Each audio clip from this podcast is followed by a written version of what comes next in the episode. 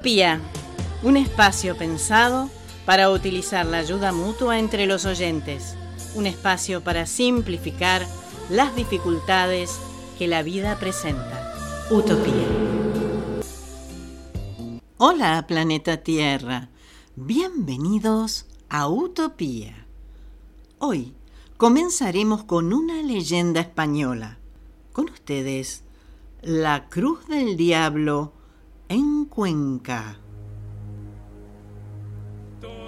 En la ciudad de Cuenca, ubicada en la comunidad autónoma de Castilla-La Mancha, vivía un joven tan seductor que lograba conquistar a cualquier mujer que se propusiera.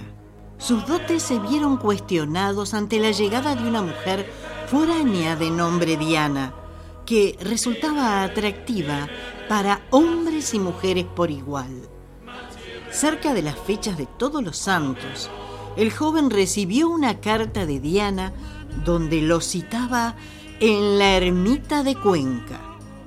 Tan pronto como comenzaba su acercamiento físico hacia ella, Diana quedó convertida en una terrorífica figura que reía a carcajadas y que se asemejaba al mismo diablo.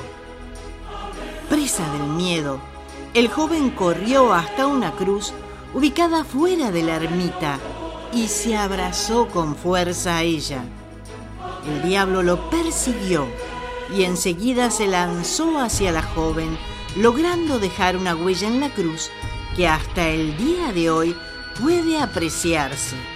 Esta es una de las leyendas españolas más inquietantes.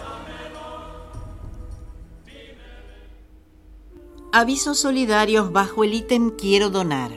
Vivienda. Pedido. Muebles. Electrobazar. Retiran sin cargo muebles, sobrantes de obra, electrodomésticos y artículos de bazar en desuso para venderlos a precios sociales a familias de bajos ingresos en los corralones Sume Materiales de Vivienda Digna. Esta ONG de San Isidro, Buenos Aires, contribuye a la promoción de las personas y a la consolidación de las familias por medio de programas que facilitan el acceso a una vivienda digna.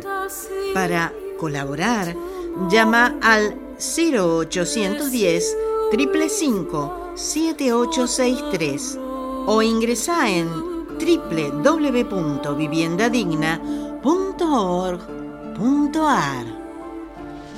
Días pasados vi un árbol, el ginkgo biloba, con sus hojas tan doradas. Algo sabía de él, pero ya saben, quise saber más. Aquí llega la breve historia del ginkgo biloba. Es un árbol originario de China que está considerado como un fósil viviente, con una antigüedad fechada en millones de años y de estructura no muy evolucionada, pero muy fuerte, que le ha permitido resistir el paso del tiempo y las inclemencias a las que se ha visto sometida la especie. Se lo encontró en los palacios de los gobernantes y emperadores como un árbol precioso, cuidado y reservado para las familias poderosas.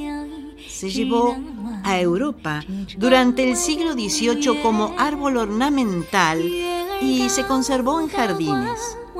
Resistió la contaminación en las ciudades y las inclemencias de los factores atmosféricos adversos.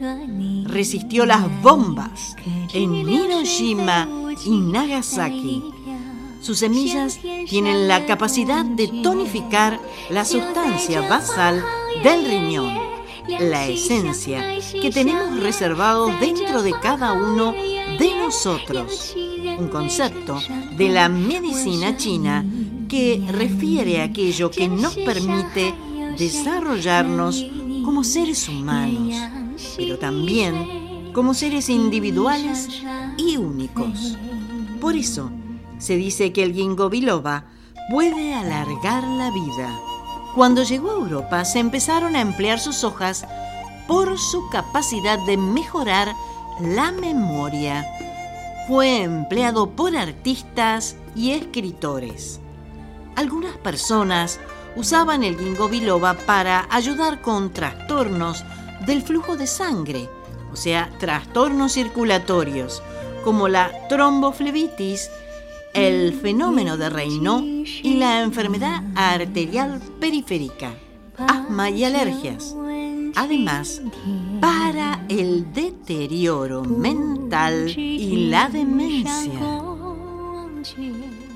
En mi vida la espiritualidad está por encima de todo.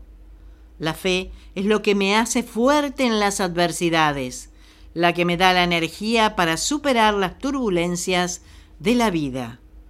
Soy muy respetuosa de los preceptos y a la vez soy diferente. Para no enredarlos más y que comprendan cómo soy, los dejo con Guppy Goldberg en la película Cambio de hábito. Creo que me define perfectamente. Mis queridos oyentes, un abrazo y hasta la próxima.